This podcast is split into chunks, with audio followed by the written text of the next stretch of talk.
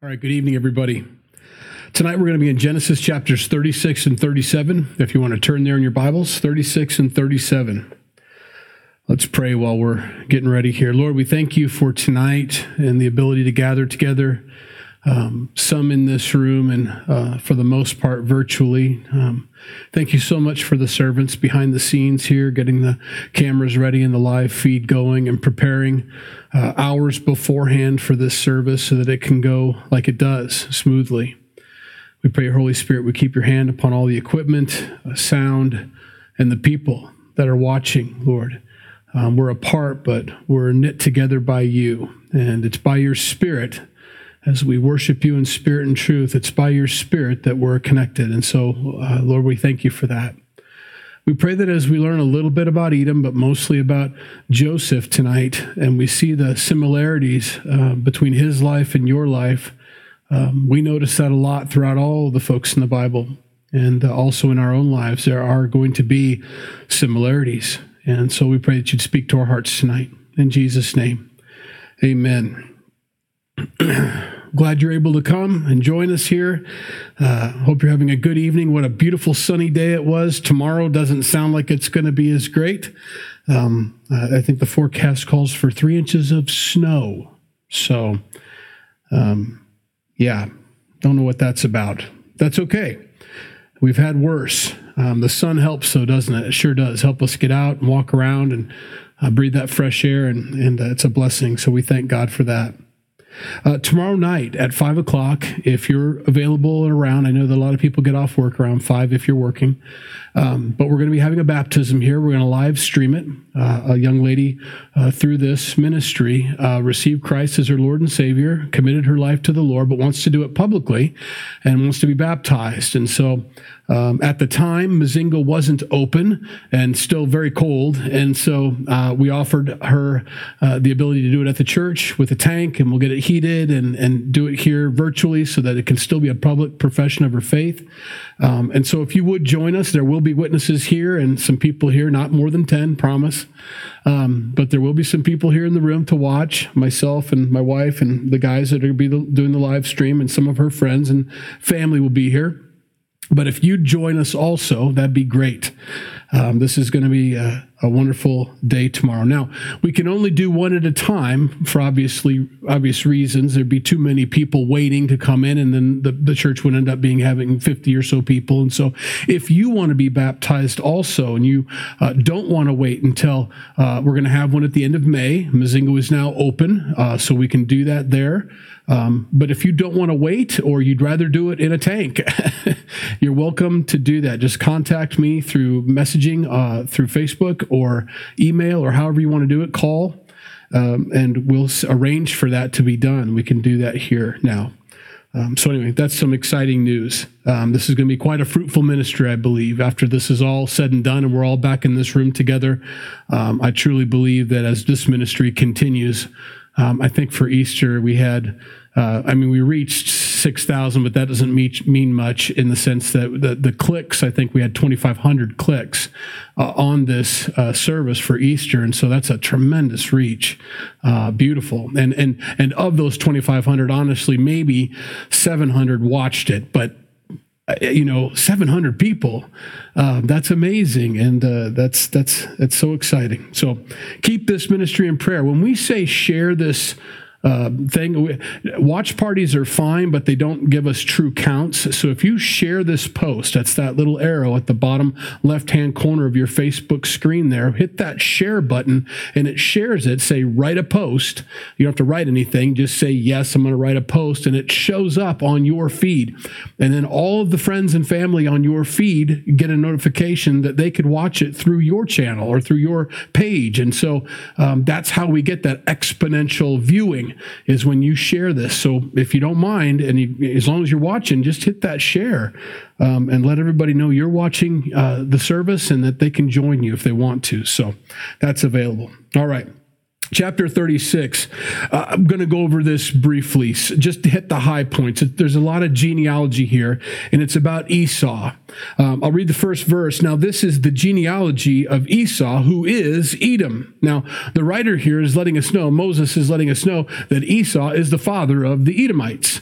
Um, and we'll go into that. And so it reads the genealogy of hairy which is esau's name uh, who is edom red. So this is the story of um, Hairy Red. So, you know, th- this will explain why every redhead is so, well, fiery at times. Just kidding. Uh, the jokes just don't get any better virtually, do they? Okay. Esau took his wives from the daughters of Canaan, Adah, um, and then there was uh, Ahiliboam, or no, wait, uh, I, w- I want to pronounce this one right because uh, this is a great name. Aholibama. Aholibama. So there's Adah, Aholibama, and Basemath. Those were his three wives. Um, and he's going to have kids by them. And Adah had Eliphaz, which we're going to talk about, Eliphaz, just a little bit. And then uh, Basemath bore Ruel. And Aholibama uh, bore Jeush, Jalam, and Korah. Um, and so these were born to the to Esau. So those are the kids he has at this time. Now, the next verse, verse six. Then Esau took his wives, his sons, his daughters, and all the persons of his household, his cattle, and all his animals, and all his goods which he had gained in the land of Canaan, and went to a country far away from the presence of his brother Jacob. Interesting for their possessions were too great for them to dwell together. And the land where they were strangers could not support them because of their livestock. So Esau dwelt in Mount Seir. Esau is Edom. And of course, we just went over that. Now, um, Jacob has come back. And remember that whole meeting with his brother last week and how interesting that was. And he's settled in the land. Um, this is a fulfillment of God's promise, bringing him back to the land. The promise is going to go from Abraham to Isaac to Jacob. Uh, so it's only right that he come back into the land that God promised Abraham. And so now he's there like he's supposed to be. He's been gone for 20 years and he's back now. But instead of him leaving, you know, he's the new guy on the scene. Esau is the one that leaves and says, you know, this place is, uh, it's too small for all of us here. So I need to go find a separate land. And he does, and he leaves. Now, I don't know what that conversation looked like. It was after the burial of their father. Um, and, uh, but God's word came to pass, more importantly. I mean, if I were Esau and I was a carnal man and I wasn't walking with the Lord, I'd say, No, you can leave. I've been here this whole time. But that's not how it went down. Um, God saw fit to put it on Esau's heart to move away. Now, this is that fulfillment of that bowl of lentil stew a long time ago. Will you sell me your birthright? And he did. And so Jacob is now back in the land claiming his birthright and, and, and, and it's his now. Okay. So it's come to pass. It's a beautiful uh, picture, um, a beautiful fulfillment of prophecy being fulfilled and so important that we understand that my my uh, my son bo has been asking some good questions i like that he's eight now and he goes dad how come how do we know this isn't a fairy tale you know, that's not a breakfast conversation normally, but out of nowhere, as we're having the Bible study, goes, Dad, how do you know that we're right and they're wrong? And how do we know that? he starts going off. And at first, as a parent, you, are like, uh, uh, and you're like, you know what? That's really good questions. You need to start asking those. At, maybe not at the age of eight and over breakfast when I'm not awake yet, but that's fine. Go ahead and ask them. And we started giving him the reasons, and mainly focused on prophecy. And and I don't want to spend a whole Bible study on that, but Prophecy is the reason uh, we believe what we believe. Um, Jesus, throughout his ministry, as we've been going through this, especially last week on Easter, he had told the disciples several times exactly what was going to happen to him before it happened. Um, I know the future, Jesus was telling them. I can tell you exactly what's going to happen. Now, I don't know if they're used to people prognosticating like that and saying things like regular, I just don't think the Chiefs are going to win this year, or I don't think the whatever, the Royals are going to do a very, maybe they thought he was talking like that you know, um, armchair prophesying about the future that he has no clue about. But that's not what he was doing, obviously. He was telling them so that when it happened, they would know that he knew. It's his, it's his stamp that I am a creator. I am the one who knows all things. Nobody else can do what I do. No one can prophesy what's going to happen in the future but the one who knows the future, me. And Jesus would do that, and then it happened. And they were still confused. How could he die? And how could he says, ought the, uh, the prophets said that he was going to do this. The prophets told us this. God told us this through the prophets that this was all going to happen. So that when it did, we knew, first of all, that he knew that it was part of his plan and that we can trust his word. You see? And so we try to really focus on that with Bo. Prophecy, Christianity is the only one with prophecy that's absolutely true 100% of the time. And that's how we know our scripture is true. It's prophetic. Most of the Bible is prophetic. It tells us ahead of time. And so God tells us what's going to happen. The book of Revelation is a wonderful book tells us about how all these things must come to pass. I, I know there's a lot of worries and fears right now about earthquakes, and people have funny graphics they put up and say there's an earthquake over here and a volcano over here, and there's plagues and there's this, as if as Christians we're supposed to be surprised by that. I don't know whether this this is it or not. This has happened several times. Um, I know that when the book of Revelation starts to come to pass, we won't be here. Hopefully, that's our plan anyway. We believe we'll be raptured uh, and gone by these things. But a third of the fresh water will go away. A third of the sea will go away. A third of the people. A third of the trees. Not, not this. This isn't anything. You know. Um, and so we have these sure prophecies so that when we see these things happening, we should look up for our redemption draws near. And so we do look. But we don't look in fear and we don't look in panic. We look in expectation. Hey, we're finally going to heaven soon. This is exciting, you know? Um, we look up for our redemption draws near. Everybody else is hiding under rocks and in caves and starting to store up food and toilet paper for some reason, but not us. We stand outside like the Midwesterners that we are during a tornado and we look up to see whether God's coming today or not. As Christians, we have to have that confidence, and prophecy gives us that. So, when we read something like this, uh, Isaac gives a blessing to his son and says this is going to take place. The younger uh, is going to be ruling over the the older, uh, and then it happens. Wow! This is not a surprise to the God of the universe. Uh, marks it's his thumbprint or his fingerprint upon Scripture, and we have that here. And so we read these things, and it's exciting. Esau moves out of the land that he's been growing up in and lived in his whole time. Jacob moves back, and Esau leaves. That just doesn't happen, but it did. So now, Eliphaz, this next scripture, verse 10, the names of Esau's sons were Eliphaz. We think maybe, and so that's about as sure as we can get, that this is one of Job's friends. Like when you read the book of Job, that this uh, Eliphaz is the Eliphaz in Job, uh, one of his buddies. And so this dates the book for us, maybe. And it doesn't matter whether I'm right or wrong. I could be wrong. You can assume I'm wrong. It makes no difference. It's just interesting. It doesn't change our beliefs at all. The book of Job is amazing, whether it happened here and this is the guy or isn't it. It's just interesting. So we see this Eliphaz is one of uh, Esau's um, uh, sons. And then we go on and we see in verse 12 that one of the concubines, uh, uh, Esau's son, she bore uh, Amalek. And these are the Amalekites, okay? Um, the Amalekites.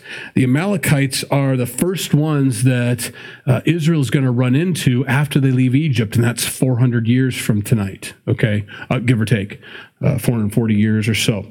Um, but the Amalekites are of Esau, Okay. So there's that conflict. It's always that conflict, a struggle in the womb, um, a struggle for the birthright, uh, a struggle over dad and everything that went on there and mom and, and, and the craziness that went on with that whole story. But then also 400 years later, generations later, still that struggle with this family. Now, um, it's not only that. Uh, the Edomites, which is the genealogy that we're reading right now, um, the Edomites, the last Edomite that was documented on earth is King Herod. The very one that was told, let's kill all the babies in Bethlehem when Jesus was born. It's just interesting how this people group seems to have, um, well, they're easily used by Satan several times. Um, and I've said this, and I don't know, I, I, think I'll make it my own proverb. I'm not adding to the scriptures, but I'm going to call it JD's proverb. Anybody that can be stirred by Satan will be stirred by Satan. And I'm saying there are just people that seem to be easily moved by Satan. They can easily cause harm, destruction, and they're just kind of that way. That's who they are. Um, and so, whenever Satan wants a tool to use here on earth to bother anybody, especially Christians, there seems to be some people that are just more easily used by him than others. Um, and this is that this group of people. Now, I'm not, they weren't all that way, but they seem to show up a lot in history. Okay. And so the last one we see is King Herod. Now, Let's move way, way forward, all the way to verse 33 of chapter 36. And we see uh, some genealogy here of the kings of Edom. They're going to talk about the chiefs. We skipped over that, the sons of Seir. For tonight's Bible study, it's just not important for me to butcher all these names, uh, you know, virtually for you. You can do that on your own. Um, but I do want to focus on 33 because we see this man show up uh, named uh, Jobab. That might be Job. Um, we believe that might be Job. Um, and we can see why they would be contemporaries then with Esau, Jacob, and Job's around at this time. Okay, so there you go. Now, chapter 37. That's what we wanted to get into tonight. That's the real thrust of tonight's teaching. It's Joseph. It's actually the starting point for the nation of Israel. Remember last week, Jacob was going to be started to call, be called Israel. Okay. We know his name was changed a long time ago, um, but God says, no, starting now as you're traveling back to the land. I want you to be governed by God um, I'm going to start calling you Israel. People are going to start calling you Israel. Now, he gets called Jacob several times, as we've read in this chapter already. Um, but that's because, like us, even though I'm a born again believer, um, I'm a new creature in Christ, I'm a new creation in Christ, I can still act pretty fleshy sometimes. And so, what a great example for us in this Jacob that is supposed to be governed by God, but oftentimes is still the deceitful Jacob that he is. So, that's where we are. This is the beginning, verse 1 of chapter 37. Now Jacob dwelt in the land where his father was a stranger in the land of Canaan. This is the history of Jacob. Okay. Now, Joseph, being 17 years old, that is almost his last son. Uh, his last son was Benjamin, and that's Joseph's brother. Okay, we've gone through all those four different wives that Jacob has and all the different uh, kids. Two of them were from Rachel, the love of his life. Okay. Um, and those are uh, Joseph and that is Benjamin. Okay. So that's those two guys. So Joseph, he's 17 years old. He was feeding the flock with his brothers, and the lad was with the, with the sons of Bilhah, the sons of Zilpah, his father's wives. And Joseph brought a bad report to them of his father. Now, Israel loved Joseph more than all his children because he was the son of his old age. Also, he made him a tunic of many colors. But when his brothers saw that their father loved him more than all his brothers, they hated him and could not speak peaceably to him.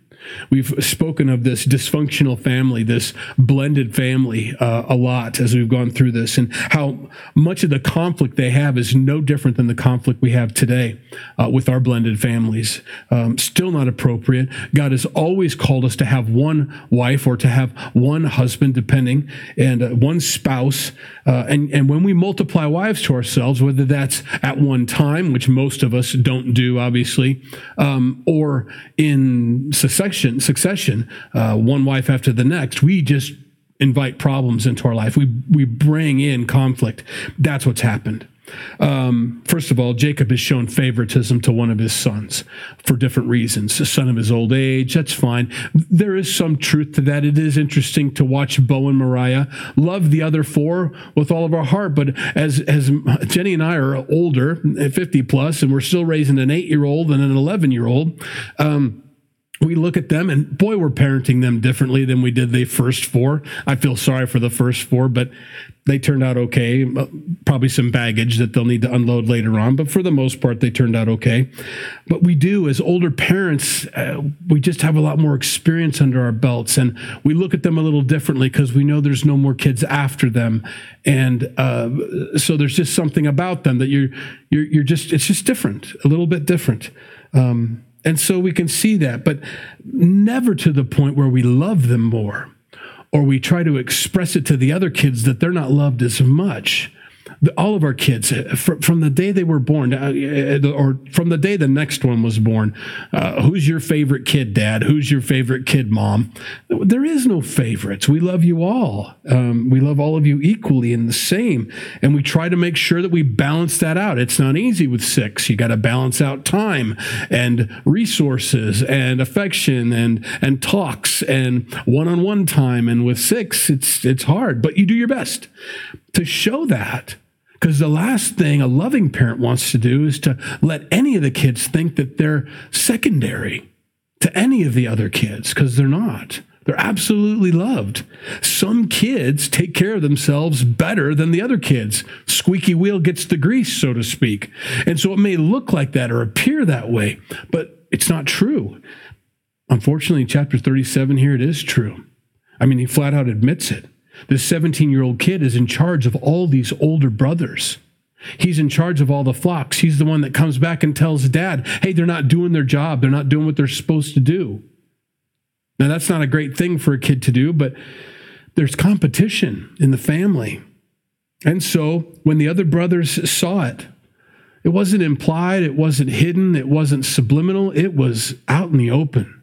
They could see this coat that he had. Now, whether it was truly a coat of many colors, it, that's as good as any explanation. Some people say it's a coat of long sleeves. In other words, the, the workers had the cutoffs, you know, uh, and then the, the, the blue or the white collar guys had the long sleeves and they had the clipboard. So, however you want to, you know, interpret it makes no difference. Joseph had the clipboard. Um, and the other guys had the staff and the, the instruments of work. So they could see it. And they just hated him. They hated him for it. And I don't know if they hated him. He may have carried himself that way. He may have been one of those kids that's just not very likable. I don't know. Seems like a great guy. Seems like he's got very good character. Um, and he does. I mean, he's the way he carries himself through this story is amazing. Um, it could just flat out be jealousy, and jealousy does that. Um, when you begin to hate somebody just because of someone else's favor towards them, um, I don't know why I hate them. I just hate them because they're so loved or because everybody likes them or whatever. Horrible. It has that root of bitterness in your heart, uh, which is just gonna it's gonna ruin you and it's gonna ruin these boys. That's where this story leads. And yet, God, the sovereign God, still uses it to bring about His purposes. So um, I just don't want to be used by God that way. I don't want to say, "Well, I'm bitter," but I'm sure God can use it in His ultimate plan. No, it's it's just not a good way to do it. Um, anyway, they saw it and they couldn't even speak peaceably to him. Now Joseph had a dream, and he told it to his brothers, and they hated him even more. So he said to them, "Please hear this dream which I have dreamed." So he's going to tell them this crazy dream he had. There, there we were there we were, binding sheaves in the field, and behold, my sheaf arose and also stood upright. Indeed, your sheaves stood all around and bowed down to my sheaf. Isn't that great, guys? You know, hey, this is not how you win friends and influence people. You know, Joseph probably should have toned it down Best case scenario, though, or the best, he shouldn't have had to tone it down. The brother should have been, that's amazing. It sounds like you're chosen of God to do an awesome work, and we're going to come alongside of you and help you and serve you in this ministry. But that only comes from a humble heart. Um, it doesn't come from a prideful heart, which is what they have. They're envious, they're jealous, they're prideful. And so they did not receive this dream well. And his brothers said to him, Shall you indeed reign over us? Or shall you indeed have dominion over us? So they hated him even more uh, for his dreams and for his words. They didn't even like the fact that he shared it. So Joseph probably needs to keep it quiet. But boy, when you have a dream from God like this, because that's who these are from, these are dreams from God. And that's what these boys are forgetting. These brothers are forgetting that Joseph isn't making this stuff up. Now, they may not understand the things of the Lord. They may not even believe their brother is hearing from the Lord, but he is. And since this dream comes from the Lord, if they're spiritual, if they're walking with God, if they're humble and they're in tune with the Lord too, like Joseph is, then they should be able to discern this. Well, really?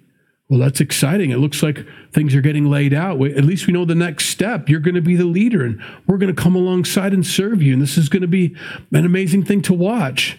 But instead, they choose to be bitter towards the calling. They choose to be bitter towards the one that God chose. And that is common. That is so common. All the other brothers wanted to be chosen, but he got chosen. And so there was envy there. And like Christ, when Jesus came to this earth and was chosen by God, and so many people were following him and listening to him, he had the words of life to everybody around him, baptizing people. Even John's disciples were jealous when people started following Jesus instead of John. It's just built into us, I guess. There becomes an entitlement to it. I'm the minister. I've always been the minister. I'm the baptizer. I'm the guy that does these things, you know? And then someone else comes along and people start flocking after them and there can be a little bit of jealousy. Why? Well, John said it right. You guys need to stop following me and start following him. You know, um, that's the way it was supposed to be. And so we can see some similarities here, not only John, but then the Pharisees, who were the religious rulers of the day, who were the guys that were used to, from the day they were born, raised up in this Levitical priesthood to be the ones uh, to be gone to, you know, uh, even if you weren't a Levite, you could have been a, a part of the Sanhedrin, uh, some of the religious rulers, and and people would come and, and fawn over you and see your wonderful robes that only Sanhedrin can, could wear, and and and and think you were great, and you could belittle them, and they would receive it. You know, yeah, you're right, we're worse than you, you're better than you know, but Jesus didn't do that, and they became jealous of Jesus. And so we can see the beginning of this uh, foreshadowing is a word we use to describe this, a foreshadowing of what would happen when Jesus is born um, thousands of years from this point. So, are you going to have dominion? Well, no. I mean, I don't know. I mean, maybe, you know. Verse 9. Then he dreamed still another dream and told it to his brothers and said, Look, I have dreamed another dream. And this time the sun, the moon, and the 11 stars bowed down to me that changes things. The 11 stars are the brothers, but who is the sun and the moon? That's mom and dad. So mom and dad are listening to little old Joseph telling his little his older brothers how it's going to be. You know, and the sheaves thing, Joseph, you know, Jacob didn't say anything, and neither did his mom. But all of a sudden, he says, "The sun and the moon are going to bow down to me also." And that's when Dad pricks his ears up and says, "Hey, boy, you know, fathers don't bow down to sons. That's not how it works." So he told it to his father and his brothers, and his father rebuked him and said to him, What is this dream that you have dreamed? Shall your mother and I and your brothers indeed come to bow down to the earth before you? And his brothers envied him, but his father kept this matter in mind. Jacob says what he needs to say. He's not happy with it, but he also remembers, well, he keeps it there. I don't know what's going to happen here. He keeps having these crazy dreams, you know? Maybe it's true.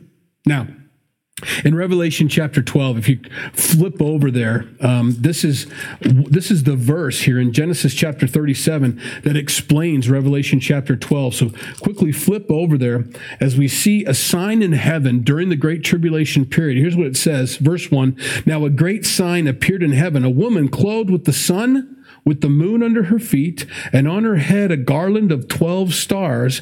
And being with child, she cried out in labor and in pain to give birth. Okay? Um, so that's the same thing we just saw with Joseph's dream. And so there's a there's a way to interpret scripture that's um, uh, more scientific than it is anything. It's hermeneutics, which is the law of first use. So the first time you see something, Genesis is full of those obviously. First time you see something, you should be able to apply it. Not always, but for the most part, every other time it's used in the Bible, that first time it's used is the definition God wants to use, okay? Now with that, there's expositional cons- constancy. Okay. So, um, if you're going to have a picture of something, that picture, if it's used again in scripture, needs to say the same thing. You can't say this picture means this here, then have the same exact picture used someplace else and say it means something different. That breaks that law. And so you want to keep that constancy. So that helps us with chapter 12. We have in Genesis this explanation that Jacob is the sun, his wife is the moon. The 11 stars are the brothers. This is the tribe of Israel. This is the nation of Israel right here in this Genesis. Now, we move to chapter 12. It's the same picture. So, what we're seeing in verses 1 through 2 of chapter 12 of Revelation is the nation of Israel. Some people try to change this picture and say that's the church. It's not. This is Israel. Okay. And that's why we believe that the church is raptured. One of the reasons that the church is raptured before the Great Tribulation period is the Great Tribulation period isn't meant for the church. We're saved. We're born again. We're, we've been kept from all of those things. Uh, we don't have to go through those things. We're not enduring those things. It's, it's meant for the nation of Israel. It's their final 70th week in the book of Daniel, which is a whole other Bible study that we don't have time for tonight.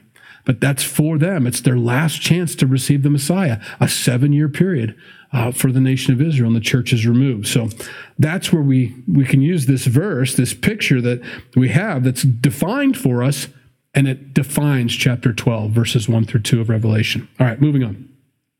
Then his brothers went to feed their father's flock in Shechem. And Israel said to Joseph, Are not your brothers feeding the flock in Shechem? Now, Shechem is 50 miles away. What in the world are you taking flocks 50 miles away for. It's not like a car. It's not like driving to St. Joe or driving to Kansas City or wherever you are watching from 50 miles away. You got to walk there and you're walking with a herd. Okay. So they're going clear back to a place they shouldn't be going to. And Jacob says, I want to know where your brothers are. Why are they in Shechem? Uh, so he says, Come, I will send you to them. So he said to him, Here I am. That's the kind of kid he was. This is his character. Joseph isn't out with the flocks. Now, maybe dad didn't let him go. Maybe he thought he was too young. Maybe he didn't trust the brothers or something. Maybe he truly is the right hand man who's going to take over and plans on giving him the blessing, whatever it may be. He's at home and he's not out with the brothers. And he says to him, I want to know where your brothers are. Go check on them.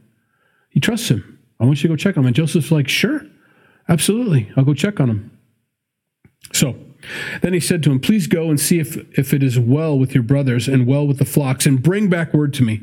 So he sent him out of the valley of Hebron, and he went to Shechem, 50 miles. Now, a certain man found him, and there he was wandering in the field. And the man asked him, saying, What are you seeking? What are you looking for? He says, I'm looking for my brothers. I'm seeking my brothers. Please tell me where they are, feeding their flocks. And the man said, They have departed from here, for I heard them say, Let us go to Dothan. So Joseph went after his brothers and found them in Dothan. That's another 20 miles north of where they're supposed to be. So he is a long ways away, okay? A long ways away, 70 miles away.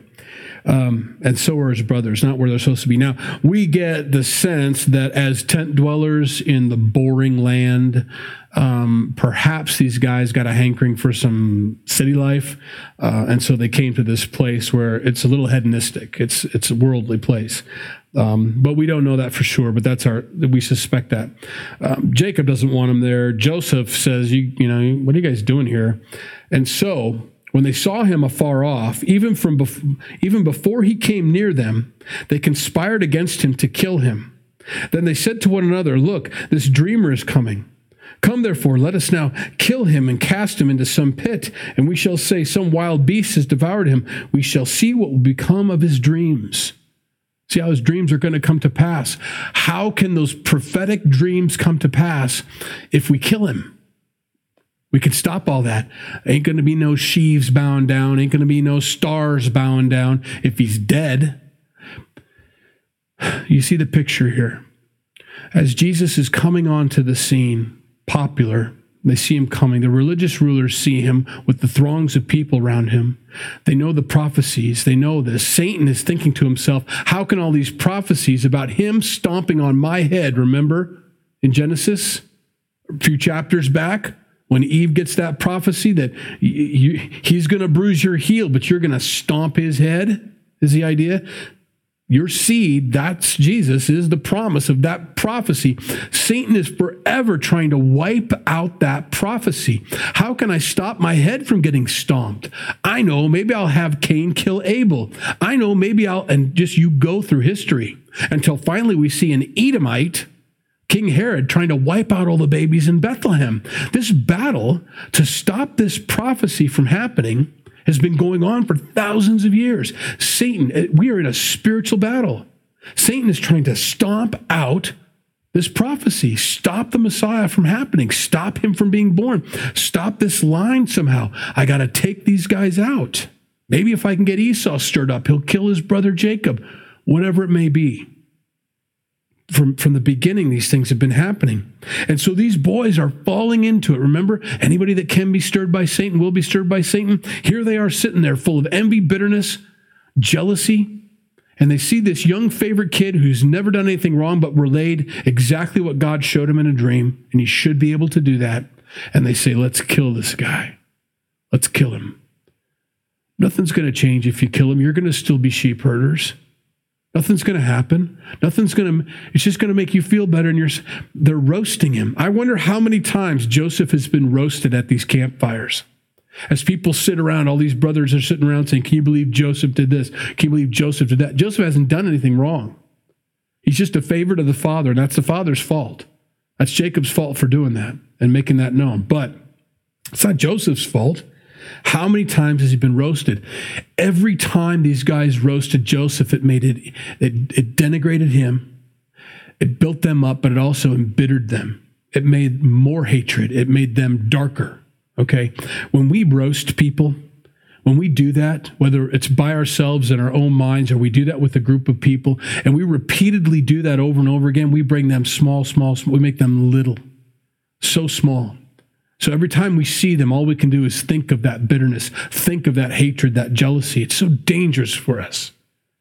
I'd encourage you tonight when these things get read in Scripture, and all of a sudden a name or a person comes to mind while this is happening, um, please, you know, understand the Holy Spirit's trying to speak to you, trying to share with you, you know what, you've been roasting this person your whole life. You need to stop roasting them.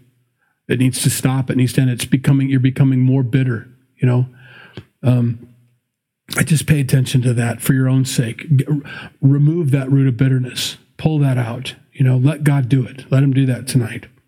Anyway, they roast him. Let's kill him. Now, Reuben heard it, and he delivered him out of their hands and said, Let's not kill him and Reuben said to them, Shed no blood, but cast him into this pit, which is in the wilderness, and do not lay a hand on him. Now, I don't know how he said that. Maybe he's like, throw him in the pit. Maybe he'll starve to death. We'll really make him suffer. Now, that was not his real plan. It says right here that he might deliver him out of their hands and bring him back to his father. He was hoping to come back to this pit later on you know, when no one's around, pull Joseph out and sneak him back into his dad's tent and say, Dad, man, that was a close one. Don't send him out here anymore. These guys are out for blood, you know? That's his plan. But not letting them know that he says, No, let's not shed his blood. Let's throw him in a pit and see what happens. So it came to pass when Joseph had come to his brothers that they stripped Joseph of his tunic. That was the object of their envy, being in charge, the tunic of many colors that was on him. Then they took him and cast him into a pit, and the pit was empty, and there was no water in it, and they sat down to eat a meal. I mean, how cold hearted is that? He is in the pit right over there. And they go ahead and set up their campfire and they start eating right there. And who knows what he's saying? I'm sure he's not just sitting there quietly. You know, come on, guys, let me out of here. Please don't let me die. I don't want to die. Zero pity, zero compassion for their brother. They are so far gone with their envy and jealousy that they can sit there and eat in peace, knowing that their brother is going to die right there they're going to leave him to starve to death without water. Crazy. It's amazing how far our sin will take us, turning us into people that we never thought we could become. Our bitterness, our sin, unchecked, unrepentant, uh, it'll lead us down a road of death. Uh, you, you, think about all these prisoners, some of these guys that and gals that have gone down some of the darkest roads. It didn't start there. They didn't just wake up and say, "I think I'm going to do this today." It's progressive and it went unchecked. And along that road, I guarantee you the Holy Spirit was saying, turn around, turn around, turn around. And they kept on going. They kept on walking, ignoring that. Please pay attention to the Holy Spirit when He tells you that. I've made the mistake too of going too far down a certain road or walking in ignorance or uh, uh ignoring the Lord when He's trying to speak to me. And you end up coming back anyway, thank goodness. But it's a lot harder the further down that road you go, that's a harder walk back. I just encourage you from someone who's had experience in that area, don't wait that long. Turn around as soon as you hear the Holy Spirit check you. Say, Oh, thank you. Thank you, God. Thank you, God. And just turn right around. Repent. So they began to eat. Then they lifted their eyes and looked, and there was a company of Ishmaelites. Are you kidding me? These are, this is the next group.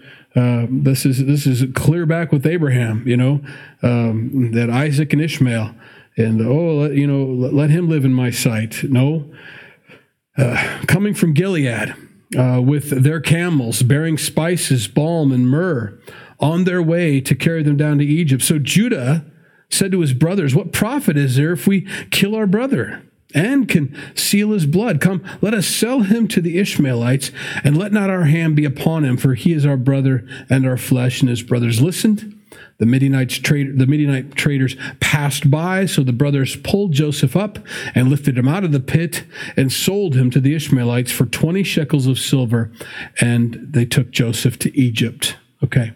Now, as far as our picture goes, you see some similarities there too. Um, let's let's not let our hands be upon him, but for some silver, let's turn him over to Egypt or the world and let them do the killing for us. We don't want to do it, which is exactly what they did to Jesus.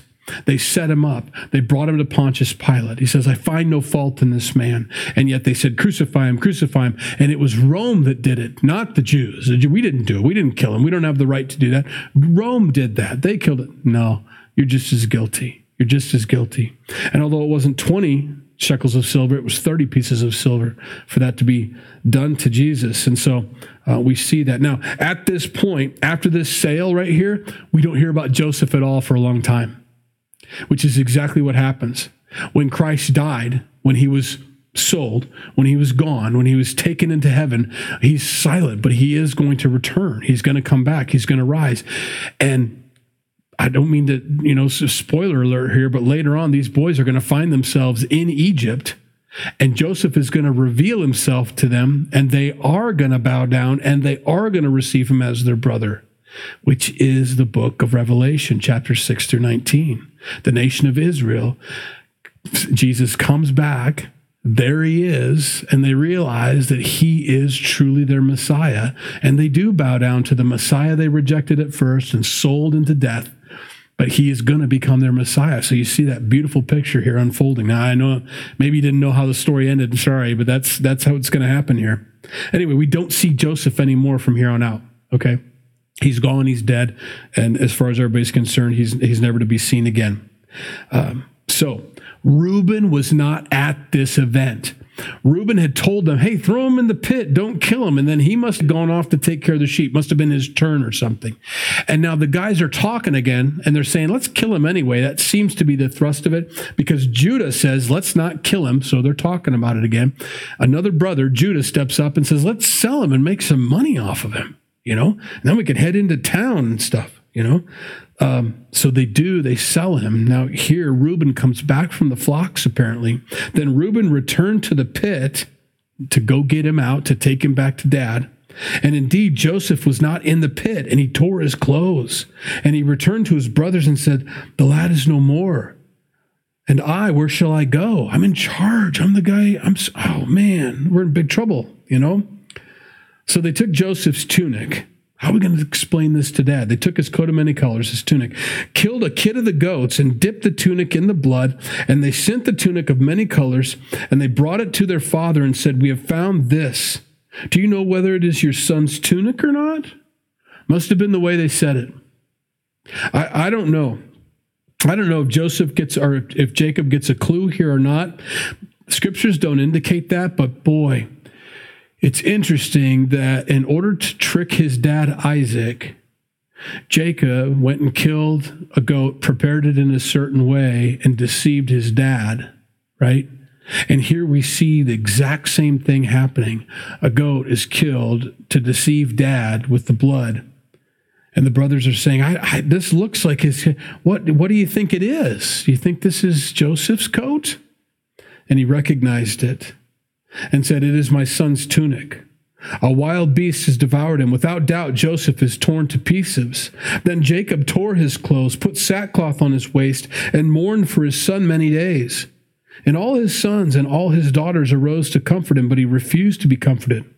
And he said, For I shall go down into my grave to my son in mourning. Thus his father wept for him. There was no way to console him. The brothers had committed a terrible sin. The brothers had found a way to cover up their sin, but it didn't work. The mourning took place, the guilt. These guys are going to live with this for years now. Years and years are going to take place before they see their brother again, and it's going to eat at them and it's going to work on them. Guilt is a very difficult thing to handle. In fact, you can't. You can put it out of your mind. You can turn on Netflix or Amazon or whatever it is that you watch, and you can numb it for a while. You can get off after work and grab a case of beer and drown it for a while, but it comes back with a vengeance. It never goes away. That guilt never goes away. The only way guilt gets taken care of is through accepting Jesus as your Lord and Savior. Accepting that the penalty for your, your disobedience to God, the guilt for all the sins you've committed against other people and against God has to be taken care of.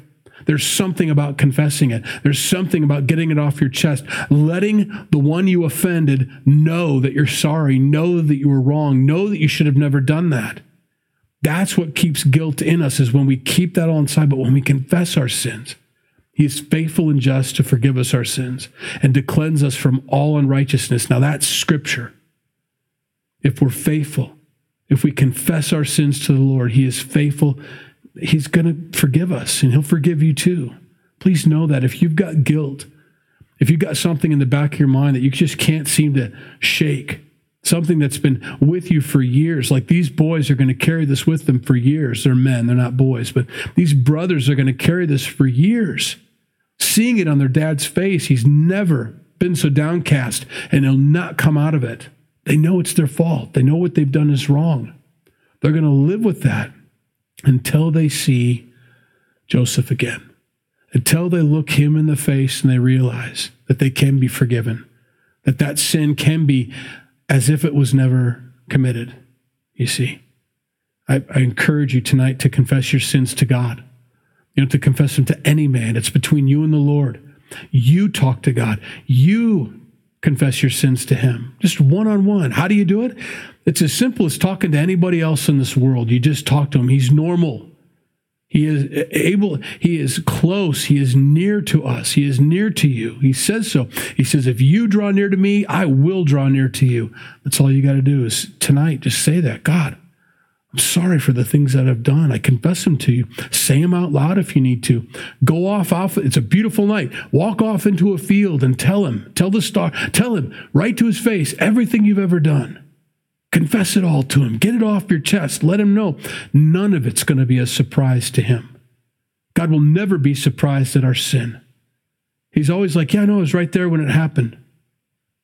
But I received that confession and I forgive you of your sins because you've confessed them to me. And the load gets lifted. That backpack with all that weight, that sin has been, you've been carrying it around your whole life. You've been smothering it, drowning it uh, distracting it, whatever you can do to take that pain away, God will just lift it off your back tonight. You take it to Him, though. You've got to take it to Him. Nobody can do it for you. All I can tell you is that you can do it. You still have to do it. Let's pray. Lord, we love you and we thank you for your word. It says here in chapter 37, verse 36 Now the Midianites had sold him in Egypt to Potiphar, an officer of Pharaoh and the captain of the guard. And after that, Lord, amazing things begin to happen with this family. You are setting them up to come into the promised land. It's going to be 400 years from this moment before they come out of Egypt and actually possess the land that they're living in tents now. But you're going to do it, and this is the beginning. God, your plan is big. You have a perspective that we can't possibly have we can only see the pit. We can only see 50 miles. We can only see what's in front of us, but you see time outside of time. You see the beginning and the end. You are the Alpha and the Omega. You see it all. And so, Lord, we trust you. We trust your perspective. We trust your plan for our life. We trust to be used by you in an amazing way. I don't know what Joseph's thinking right now. He is a servant of all servants, and yet you are using him in a way that isn't consistent with the dreams. It doesn't look like they could possibly come to pass now, and yet they're going to.